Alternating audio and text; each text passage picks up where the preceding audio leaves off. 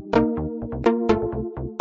Welcome to episode 171 of the Steptoe Cyber Law Podcast, brought to you by Steptoe and Johnson. Welcome and thank you for joining us. We're lawyers talking about technology, security, privacy, and government. I'm joined today by Michael Vatis, formerly with the FBI and the Justice Department, now in our New York office, by Maury Shenk, uh, our all everything in London, uh, uh, by Jon Sallet, uh, who recently joined Steptoe and has been both general counsel of the FCC and deputy assistant attorney general General in the Antitrust Division uh, of uh, President Obama's Justice Department, uh, uh and by Jennifer Quinn Barabanov, uh, chair of the firm's class action practice. I'm Stewart Baker, formerly with NSA and DHS, and holding the record for returning to Steptoe to practice law more times than any other lawyer.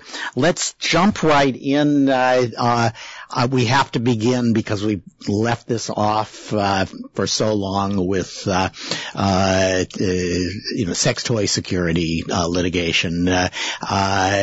Jennifer, what's the latest? So the latest is that the it seems that the longest running bad joke on the podcast may sadly be coming to an end. Uh, not only has the case uh, settled for $3.75 million, but now the plaintiffs are capping off the excitement, shall we say, by submitting a, an application for $1.1 million in fees for their efforts. So anticlimactic. Yeah. so, okay. And then on to other developments this week. Um, certainly less exciting, um, but perhaps more, more meaningful. Uh, the Seventh Circuit uh, issued an important opinion uh, applying the Supreme Court's decision in the Campbell Ewald case, which is the case that's about offers of judgment. Uh, where you, where you basically say, here's all the money your your your one named party could ever Possibly. want. Now go away with your class action. Correct. And uh, the uh, Supreme Court held uh, that those were essentially unaccepted uh, unaccepted contract offers that couldn't moot a case, but they left open the question of what would happen if you actually paid the money into the court registry so it was sitting there. And the Seventh Circuit ruled last week uh, in a case called Fulton Dental that that paying money into the uh, court registry doesn't moot a case either. And so there seems to be a growing uh, consensus out there that plaintiffs are going to get a shot at class certification before you can make these. So this this away. tactic is just slowly uh, dying away, and uh, this is just another nail in the coffin. It's hard to see a path forward. All right. Uh, okay. Uh, so Jon has said he wants to talk a little bit about uh, uh, developments in uh, DOJ's merger authority, and I, I, do want to get to that. So, uh, um, uh, Jon, what is happening in the courts on merger authority? Well, last week in Delaware, the Department of Justice won a contested merger case had to do with a merger of two firms in the market for low-level radio, radio, radioactive waste. But what's important about that is that concludes the last of the merger cases litigated under President Obama.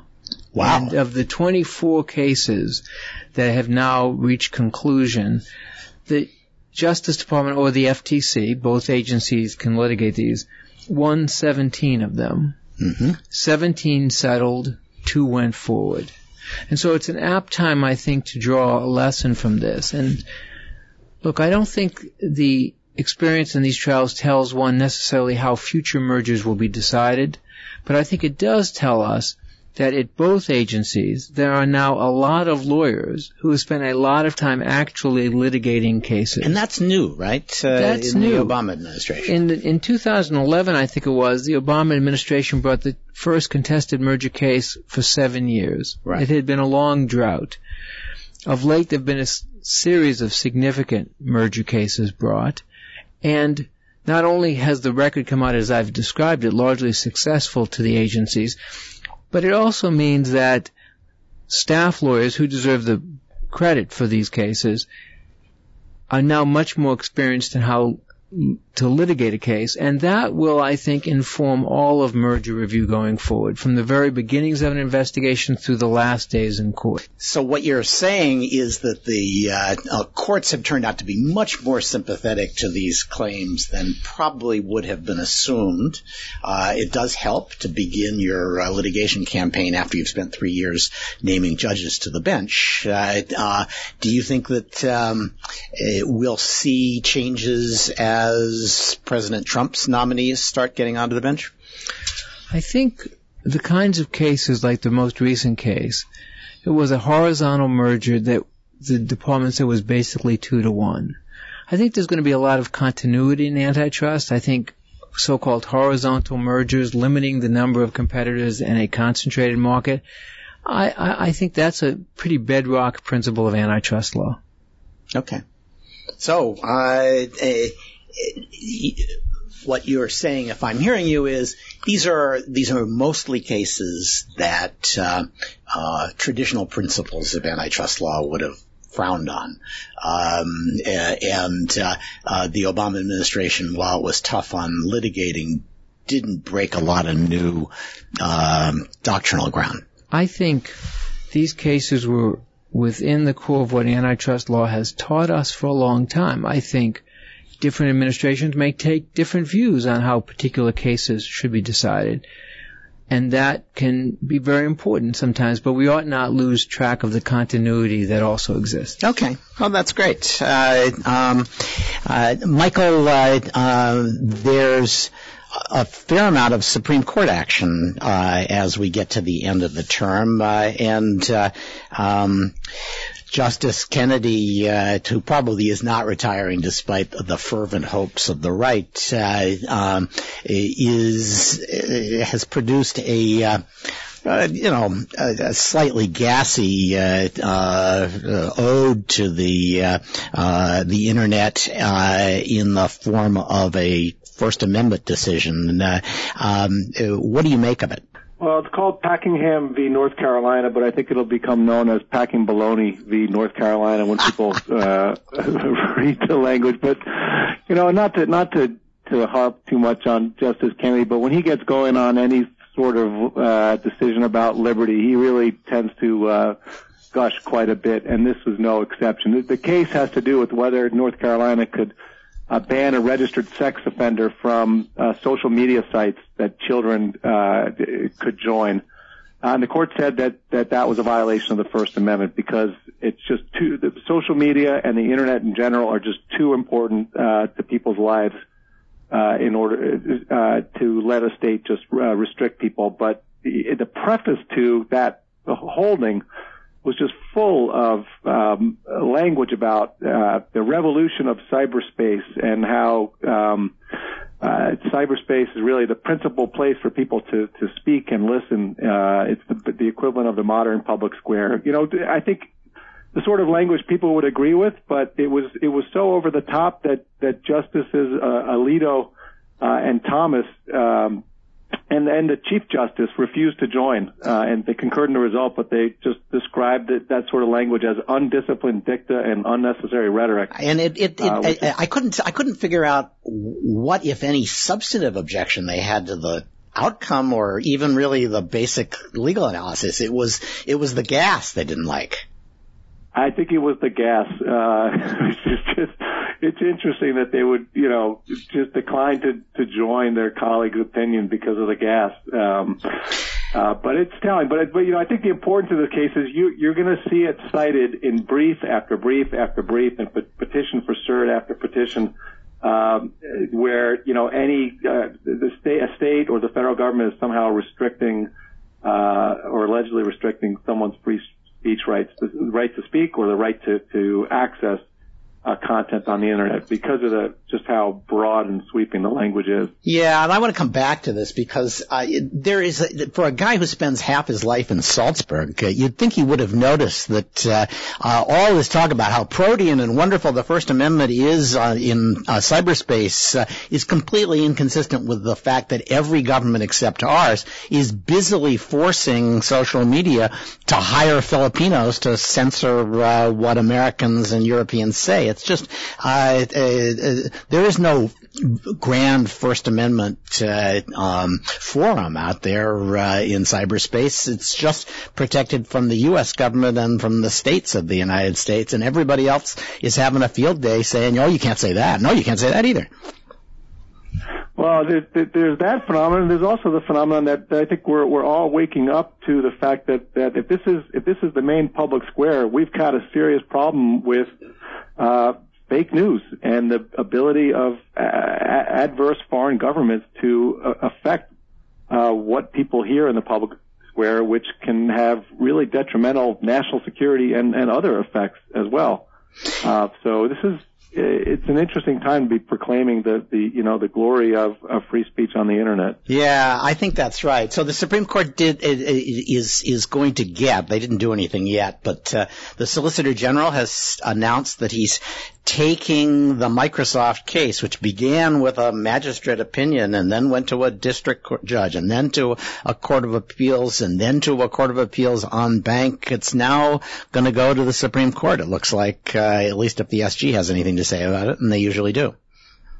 That's right. The SG filed a, a petition last Friday, I believe. Um, and the interesting thing now is, uh, since the Second Circuit decided this case and then denied rehearing en banc in, in a split uh, decision. Um, there have been several magistrate level decisions that went the other way. So you don't have a circuit split yet, but you do have a split among the courts if you include the magistrate decisions. So I, I think the the U.S. government um, has a pretty good shot at getting cert granted, despite the lack of a circuit split. Uh, and you know, from some news accounts I've read, uh, the, the the government alleges that there are there are hundreds of cases now in which electronic communications service providers are rejecting government requests for data that's stored overseas, um, basically, you know, following the, the Microsoft decision. So that, if, if, that's supportable or supported, then the government's got a, a better, cha- a better argument that the, the Second Circuit's decision is having a significant impact on law enforcement and, and that warrants Supreme Court review. Well, and we all know that Supreme Court review depends in part on whether they read that the the decision and say, no, that doesn't sound right.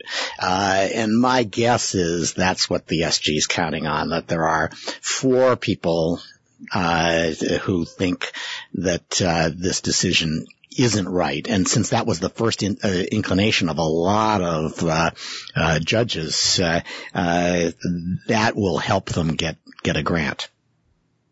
Yeah, it, I, I think you're right. I think it's going to be a this is going to be a close decision. It's going to be close getting cert, and it's going to be close when it's decided because um, I I still think at the end of the day, the government's position, um, the government's strongest argument depends on the notion that accessing data abroad has no extraterritorial effect uh, because you know you can do it from a computer terminal in the United States. It's as though nothing happens abroad at all, which I think is just contrary to common sense. Uh, certainly the foreign uh, countries, the, governments of the foreign countries where the data is being accessed feel that there's an infringement on their sovereignty when this happens, just as the U.S. would if China were forcing companies in China to access data stored in the U.S. We would we would certainly regard that the U.S. government would regard that as an infringement on U.S. sovereignty. So, um, despite the impacts of the of the Second Circuit's decision, I think the government's position has that fundamental weakness that they're just denying reality.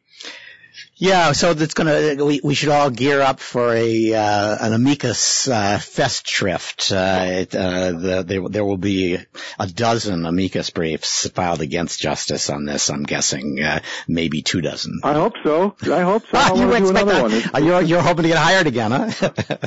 uh, you know, my my phone is uh, my phone's there for anyone to call or email me.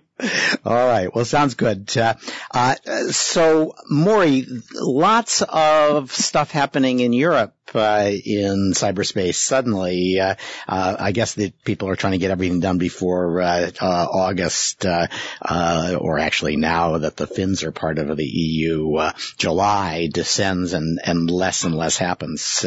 Um, German authorities, the Parliament has, it looks like is getting set to uh, authorize law enforcement to hack uh, phones as a way around encryption.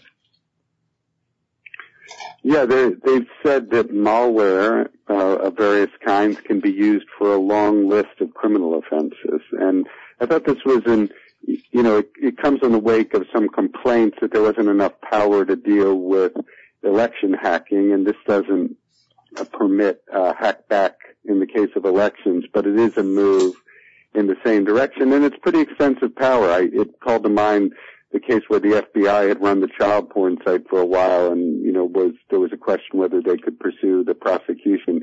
This seems like um, much more extensive authority to me. Yeah. Uh, well, it, it, the Europeans are all hot over election hacking and, and um, convinced that they have a better response than the U.S., which of course wouldn't be hard. Um, eh, they're also the EU has the European Council has a whole set of sanctions that they are now urging everyone to uh, adopt in advance in case uh, uh, they suffer cyber attacks from presumably Russia or China.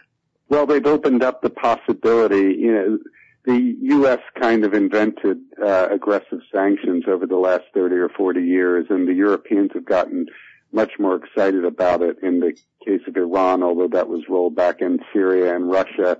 And and Europe has a common foreign security policy since uh, which is much more part of politics since 2009. The High Representative is Federica Mogherini now, and they were in 2015 they re- reached, uh, released some conclusions on how the EU countries will act together on cyberspace. But just in the last few weeks, they, those first conclusions were focused on things like human rights and net neutrality. But now they've said, well, we've got a toolbox of things to deal with threats in cyberspace, and that includes sanctions and deals with things like attribution.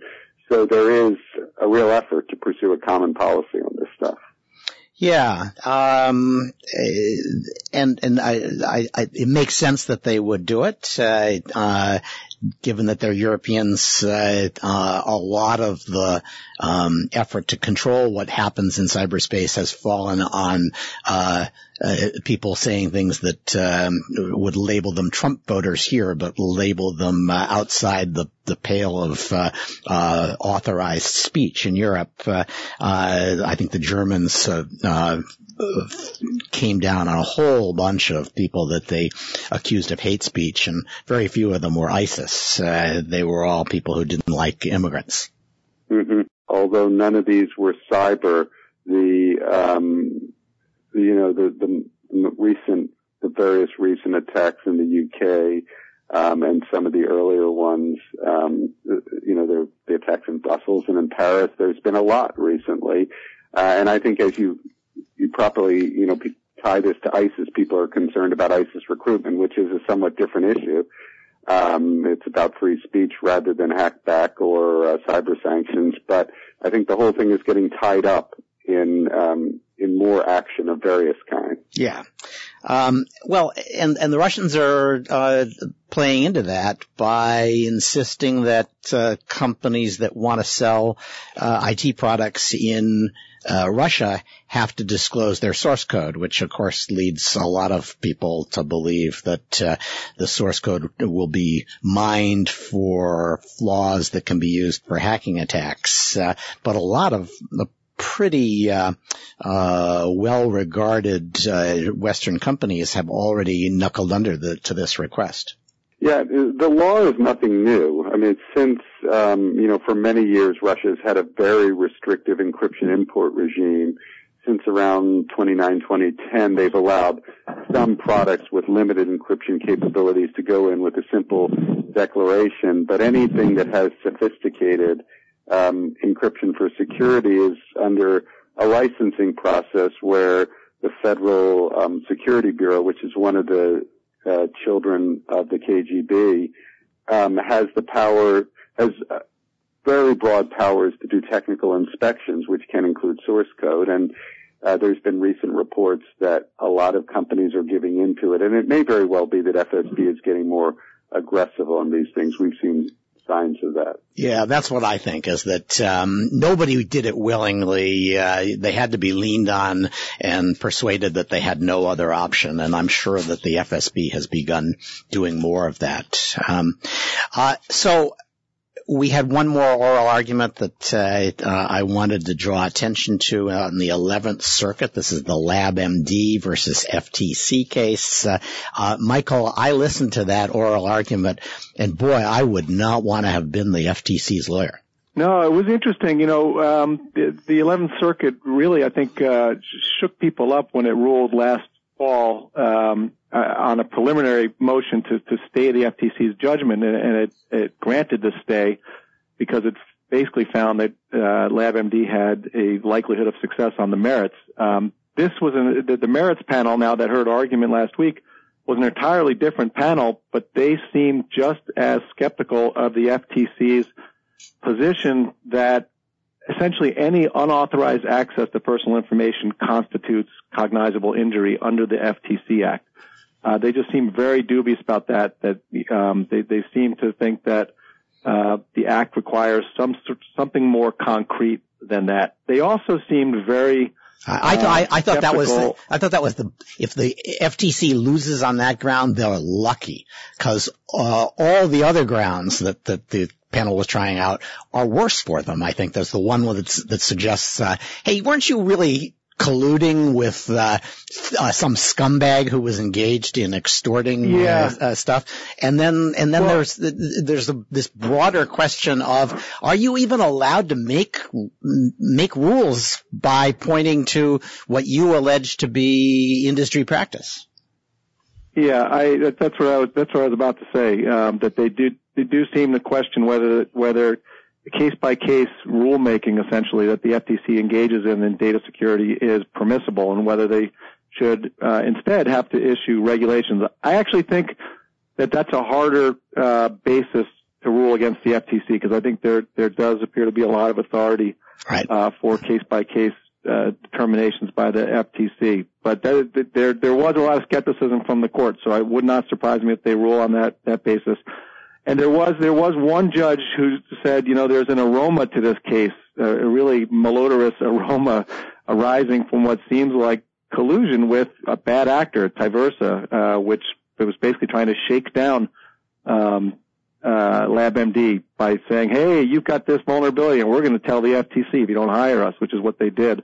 Uh, I don't think that they'll uh, that they'll rule on on that basis, and um, I'm not sure how many judges ag- agree that the FTC was somehow contaminated by that. But it, it does, I, I think the bottom line is, uh, if you go by the oral argument, it looks bad for the FTC. The, the FTC, um, the, but, the, fact is, I think the FTC should have said we lost, our ALJ ruled against us we should just swallow it. And instead, um, uh, on their high horse, they said, "No, we're we're we're going to stick double down on our position and uh, uh, go to the 11th Circuit despite the aroma." Uh, I, I, I, this does not look good for them. Yeah, you're right. That would have given them, uh, you know, somewhat of an easy way out. They could have said, "Look, we're not just not going to take this this case up to a, a circuit court because." We've got these this odd set of facts where the staff, you know, relied on information from a company that was trying to shake LabMD down. So this is not going to be the case that we're going to push to resolve the scope of our yeah. uh, data security authority. But you're right. I think they were confident, um, and so they appealed, and we'll see how it ends up. So I one last story uh, uh, before we turn to our interview. Uh, um, the CIA has some remarkably good hackers, as they have demonstrated by hacking the vending machines uh, at the agency, or they they had them. I, those those guys are all gone. Uh, uh, what a what a story! Yeah, it's funny. It's from two or three years, actually more than that. I think it was from 2012 to 2013, but the information was just declassified uh, as a result of a, a FOIA request from BuzzFeed. But essentially, you know, there are vending machines at CIA headquarters or, or other sites uh, where people would get snacks. Um, and somebody figured out that if you unplugged the connection between the vending machine and the, the payment system, the electronic payment system, um, you could essentially use an unfunded payment card, something that had zero uh, money on it. You put it into the machine and you can get free snacks. Uh, and the word spread among the CIA contractors that you could do this, and suddenly the agency was losing thousands of dollars in snacks. Um, and so the, the Office of Inspector General set up uh, video surveillance on some places where a lot of the thefts were happening and readily identified the contractors that were involved. Um, the Eastern District of Virginia uh, U.S. Attorney's Office declined to prosecute so the, the people were all fired from their jobs, lost their clearances, and that's the end of the story. But it, uh, it is pretty, uh, Uh, you know, these, these are people with clearances, high level clearances, and yet they're ripping off the vending machines. It's, it's, it's sad, but you know, I, I, I have to say, I, I'm not sure we've heard the last of this because I have it on pretty good authority that President Obama authorized the CIA to put implants in vending machines all across the Kremlin uh, that will mean they'll never make another nickel from those machines uh, uh, as retaliation for the attack on uh, uh, our election processes. Uh, which brings me to Ellen Nakashima, who is the fourth here for her fourth appearance on the Steptoe Cyber Law podcast. It's great to have her. Uh, Ellen, uh, welcome. Uh, you did a great story uh, with Greg Miller and uh, Adam Entous, who I don't know. Uh, a really detailed look at how the Obama administration reacted to all the um, Russian attacks on our election in uh, 2016, uh, uh, and it has made you, ironically, uh, uh, President Trump's favorite reporter. He keeps tweeting, you know, uh, this, uh, this, uh, this, everybody should read this story and ask if this was so serious, why didn't, uh, President Obama, Obama do more? so my first question, I guess, is, how does that feel? Well, I think it's great that he's giving us all this publicity. I, I just hope he reads the story. It doesn't appear that he did, but uh, because if he did, he wouldn't be tweeting out questions to which the answers are contained in the story. Well, you know that what they what the um, staff at the White House is reported to to be doing to get keep his attention is every paragraph has to have his name in it uh, uh, preferably uh, in all caps. So you should have done that, and he would have read it all. yeah, but certainly it's great that he's uh, continuing to draw attention to it. Yeah. yeah uh, so uh, let's roll back. Mm-hmm. Um, as I see it, this is a story of um, the Obama administration learning more and more as it went, mm-hmm. um, and they it, they it feels at every step as though they're a little behind the curve. Uh, and they, and then they have a lot of bad luck. They decide to finally say, this is happening and yes. we don't like it. Uh, half an hour before the Access Hollywood tapes and an hour before Which the. was the Post reporting, by the way. Oh, yes. So, you know, so you're stepping on. Right. Uh, well, you were stepping that. on a New York Times? No, no, they, no, no, no. Was, we, was, you, you had it too. I, I remember actually it was the first first reporter put out the story about the attribution statement and and then about half an hour later I see the Access Hollywood story break on our website by my talented colleague David Fahrenthold. Like, oh boy, this is going to be the story of the day. And then, and then, and, then, and then Podesta's, Podesta's uh, uh, linguine recipe or whatever it right. was uh, ends An up too. Incredible day. Yeah, yeah, that was an amazing day, uh, and uh, um, and so the uh, administration, which thought they were going to get a fair amount of mm. attention for that, got none. Um, right.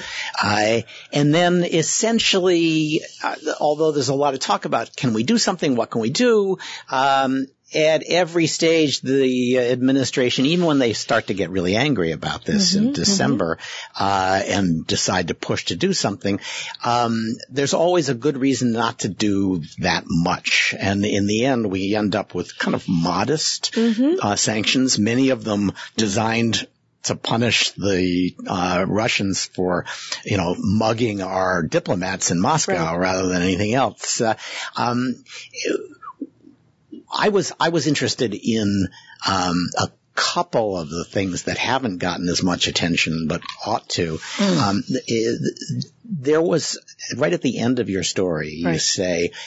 Well, the president authorized implants mm-hmm. across this is, and not just in vending machines, across right. the infrastructure of uh, uh, the so, uh, of the Russian uh, uh, Republic, uh, and in places where we expected the Russians to find them.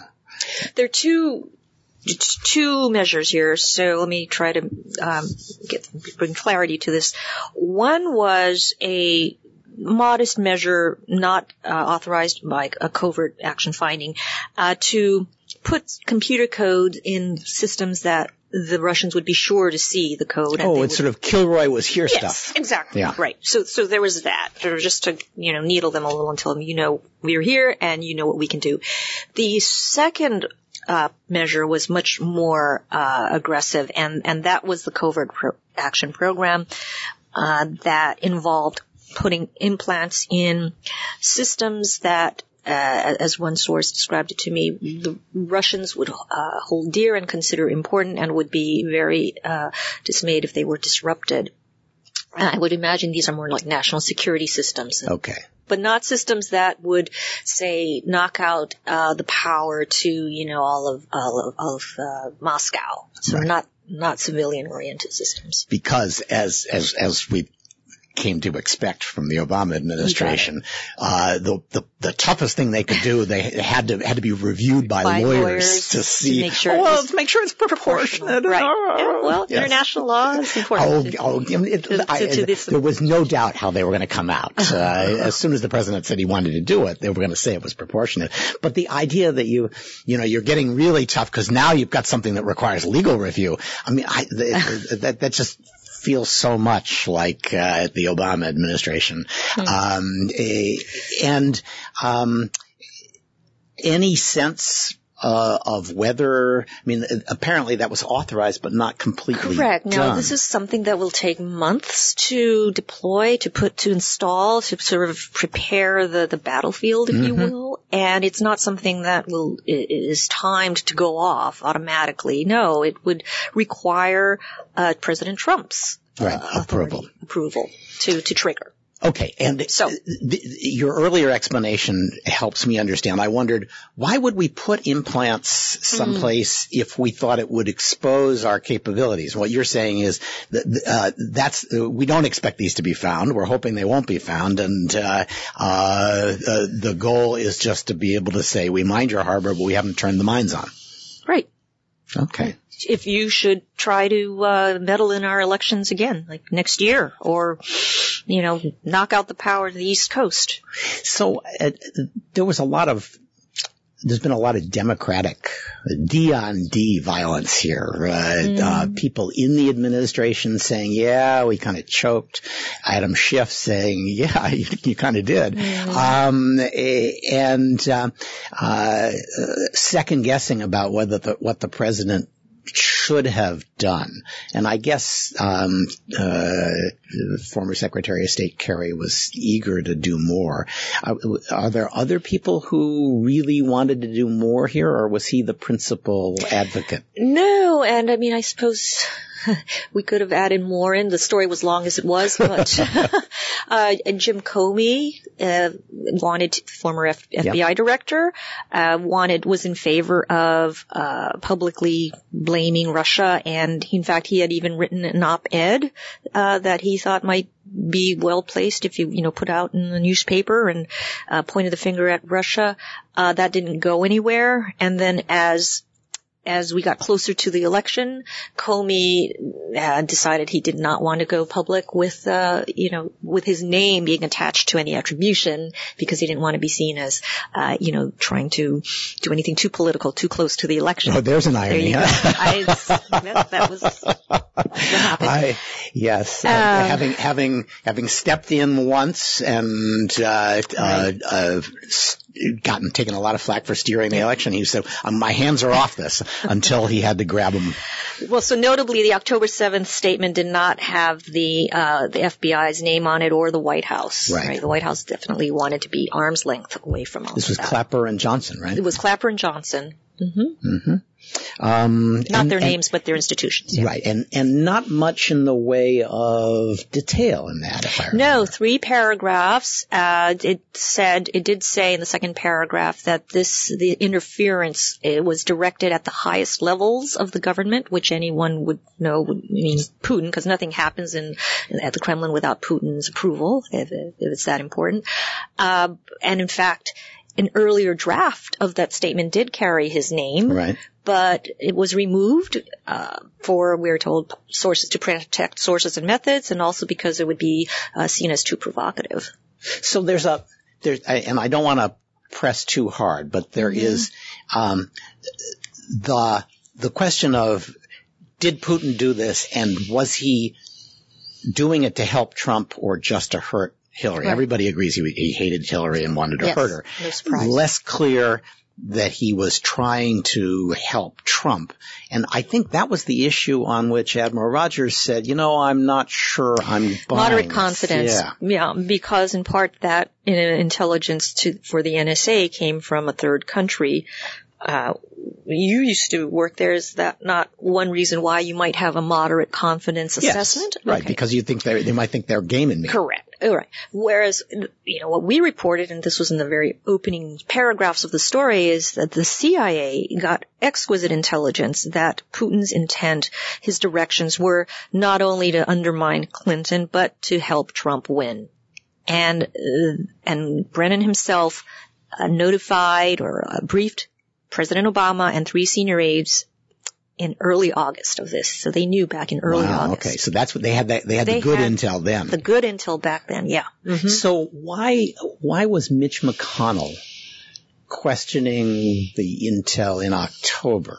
There you go. I mean, so, you know, one could say politics is stepping into this, but Like like that that wouldn't surprise me, but Right. he, He- I would have expected him to give a reason different from that. he, uh, we're told, questioned the, the basis of this claim and the veracity of the intelligence. Hmm. Um, I'm not sure how, you know, whether he was given the, uh, you know, told how the CIA knew, but he certainly was, was briefed on it. So one of the things that that this says to me is that maybe the D on D criticism of President Obama is a little overdone. Uh, he he could see from the reaction of the Gang of Eight and uh, um, uh, and, even Jim Comey backing away Yeah. that this was going to be interpreted in a very partisan context. Oh, no with the- question. with the, the uh, president, uh, now President Trump saying ah, the the election's rigged. Uh, he would have said, "Well, this just shows that they're trying to rig it by blaming the Russians for interference, and then everything bad that happens that'll help them will be." Characterized as the Russians. I, any number of tweets could be written on that topic. Uh, um, uh, President Obama was afraid all of that would blow up on him and, uh, you know, sort of like uh, Jim Comey, uh, uh, he thought that Hillary was going to win anyway, and so he didn't need to get all that mess on his suit. Mhm, At least not before the election. Uh, We quote Susan Rice, the national security advisor for Obama, saying, look, we were, we felt this happened on our watch. We need to hold Russia accountable and we were going to do something regardless of the outcome. i.e. even after the election. Now, you could look at that and say, well, okay, so why, why wait till December 29th? I mean, there was a period of time after the election between, before Thanksgiving where I think they were mostly in a state of shock. It's my guess too. Yes, I, and that, that um, happens. I've I've been in. unfortunately, Yeah. far too many administrations that surprisingly lost elections.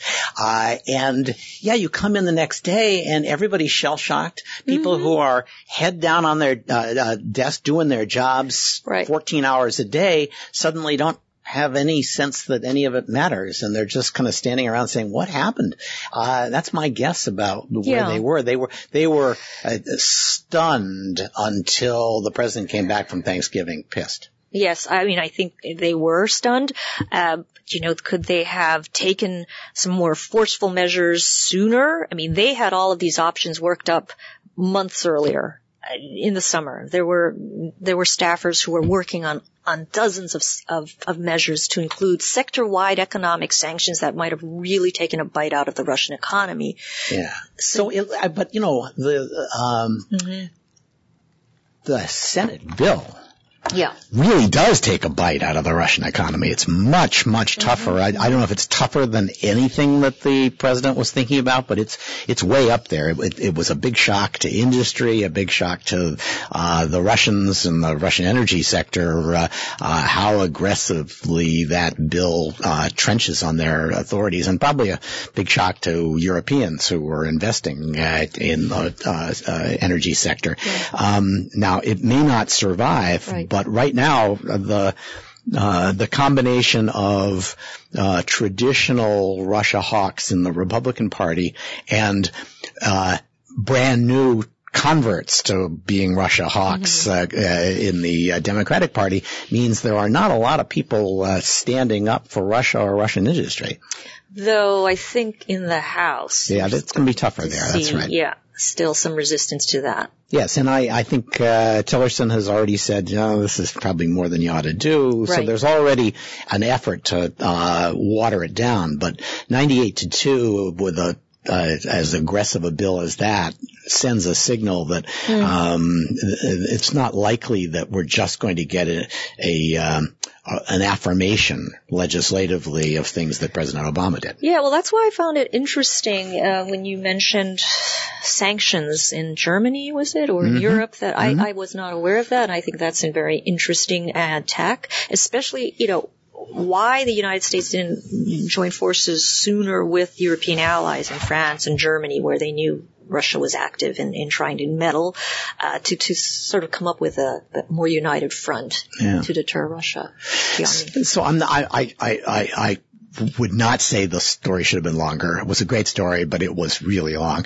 Uh, but You're saying it should have been shorter? no, no, I, uh, but I, I'm going to suggest something that, that, Okay. that, I don't think has been covered as well as it should have, Yes. which is, uh, and the intelligence commu- community has said this, um, just how much this was a personal thing for Putin Yes. and Hillary, uh, and tied to him basically saying everything I'm doing is what you did to me in 2011 when you mm-hmm. surprised me by using all these social media tools or enabling all this social media attack on me and I, I, I practically lost my majority in the Duma and bad things happened. And, and he blames her and not not completely unfairly, she was the Secretary of State that most enthusiastically embraced uh, new social media tools for advancing what she would have said is the democratization mission of the United States.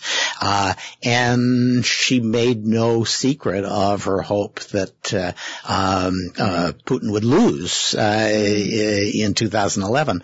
Um, and there was a kind of assumption in 2011 that this is what we, on behalf of democracy, get to do to other countries. Uh, the technology either enables democracy or used by wise governments like ours can enable uh, democracy and we're going to show its power on the streets of Moscow. Um, that now looks really naive. It looks a little like uh, MacArthur saying, I can go right up to the Chinese border, right, with my troops and nothing bad will happen because I'm just chasing North Koreans. Uh, and, you know, what we've seen in 2016 is a little bit like the Chinese reinvasion of North Korea saying, you know, uh, uh, there is something worse that could happen. Uh, Um, and I don't know, that must have come up some in your reporting of this.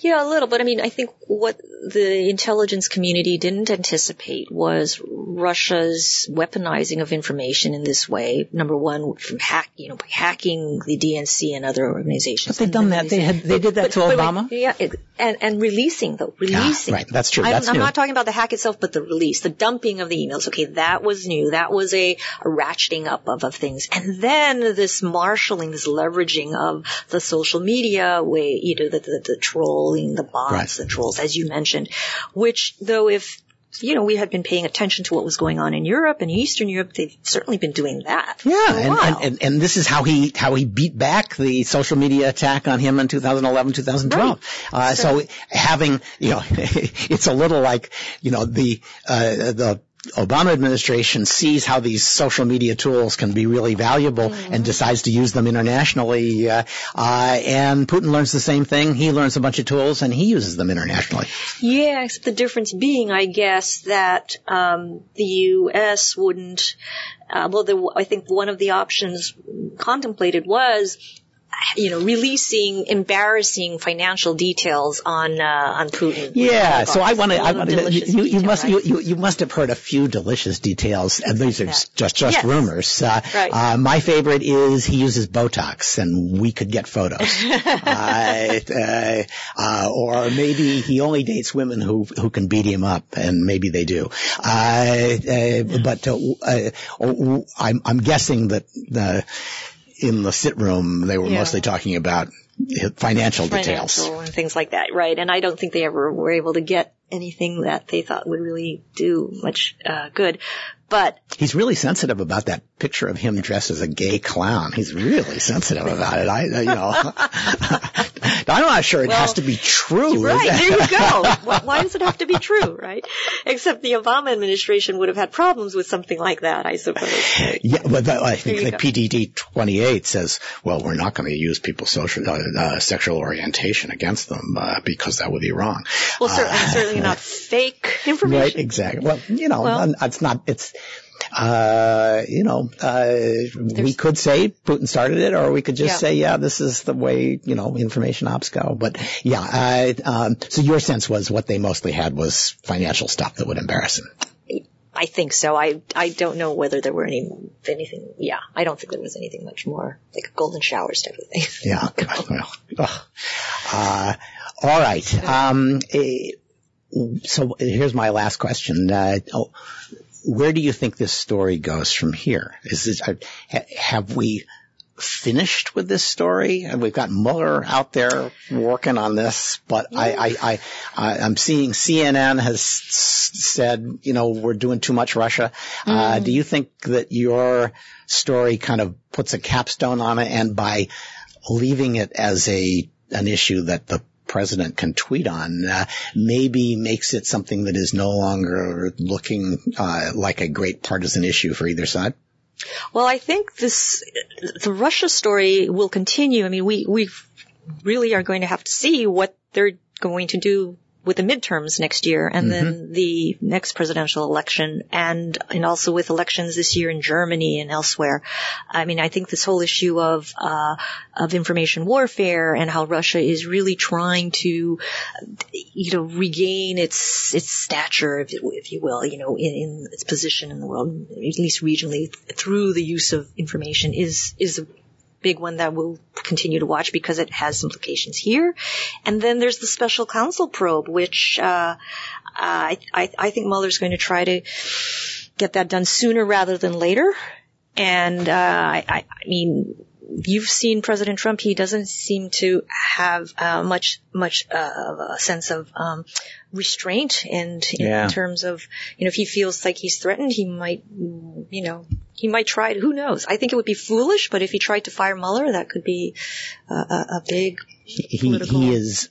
Uh, he is unduly focused on this. It, yes. It's, it's, it's a, it's an odd idée fixe of his, uh, um, and I, I remember Bill Clinton, surrounded by swirls of scandal, mm. resolutely dedicating midnight basketball programs uh, and uh, you know working for the American people uh, and just putting all that stuff in a box and not talking about it. And in the end, that turned out to be a much better strategy. Indeed rather than raising questions about obstruction of justice. Yeah. So, uh, well, I, I guess I, I do have one more question. In your in that whole story, I, mm. I thought it was interesting. There, you touched on the fact that they'd already begun an investigation into a few of the uh, uh, Trump mm-hmm. campaign associates. Mm-hmm. But there was really nothing mm-hmm. new that suggested there's some that uh, some piece of information that's going to change everybody's mind about uh, collusion with the campaign. I'm just not hearing that. No, I mean I'm I'm not not to say it's not there. I just, we haven't surfaced any of it to, to date in terms of uh, a smoking gun that we know the investigators have. Um, maybe they do. and we just haven't found it yet. But uh, this story was focused mostly, anyway, it was focused on the Obama administration yes. and its response, and not on on what the Trump associates were doing with Russia. Though that's for a different story, and it's also been put into other stories that we've worked on. So yeah, no, it's uh, it was a, it really was a great story, and it was a kind of capstone to it. It really was a first draft of history. It was great. Thank you, so uh, and uh, uh, congrats to uh, uh, to Greg and to Adam. Um, okay, and and I regret now that you're you know, a four Peter, we don't have anything more to give you except a, uh, a cookie half the size of a manhole. Uh, uh so uh, enjoy the cookie uh, and thank you so much for coming on. Um, My pleasure. thanks also to Michael Vatis, Maury Shenk, Jennifer Quinn Barabanov, and Jon Sallet. oh, I should ask, do you have any events coming up that you or speeches you're going to give, uh, stuff that you want uh, people who are uh, listening to the podcast to watch On uh, Wednesday at noon, I will be co-moderating a panel on um, security and privacy, or uh, with uh, Adam Klein of the Center for New American Society, uh, security, excuse me, at um, the Mayflower. Oh, okay, great. So that's uh, Wednesday. Wednesday. Okay, this will be out by then, uh, so people should uh, be sure to uh, uh, uh, go to the Mayflower if they can. And Jennifer Quinn Barabanov told me that, well, she didn't have to tell me because I'm on the program as well. That DRI, the Voice of the Defense Bar, is having a conference on class actions on July 20 and 21 at the Westin in Washington D.C. and we've got an entire panel on uh, uh, Internet of Things and security as a driver for uh, class actions. So uh, uh, with that, I will close. This has been episode 171 of the Steptoe Cyber Law Podcast, brought to you by Steptoe and Johnson. Um, please do send us suggestions for guest interviews uh, at cyber law podcast at steptoe.com.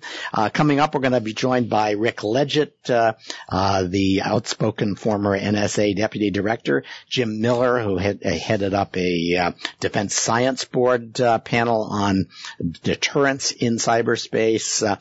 we've got another program with Eric Heinen, who is has, did a great story on why doing IT procurement right is so hard in government. I was going to say doesn't work in government. Uh, it's certainly hard, and mostly it doesn't work. Uh, so we're going to unpack that in one of our interviews as well. Uh, so we hope you'll join us for those and other uh, episodes as we once again provide insights into the latest events in technology, security, privacy, and government.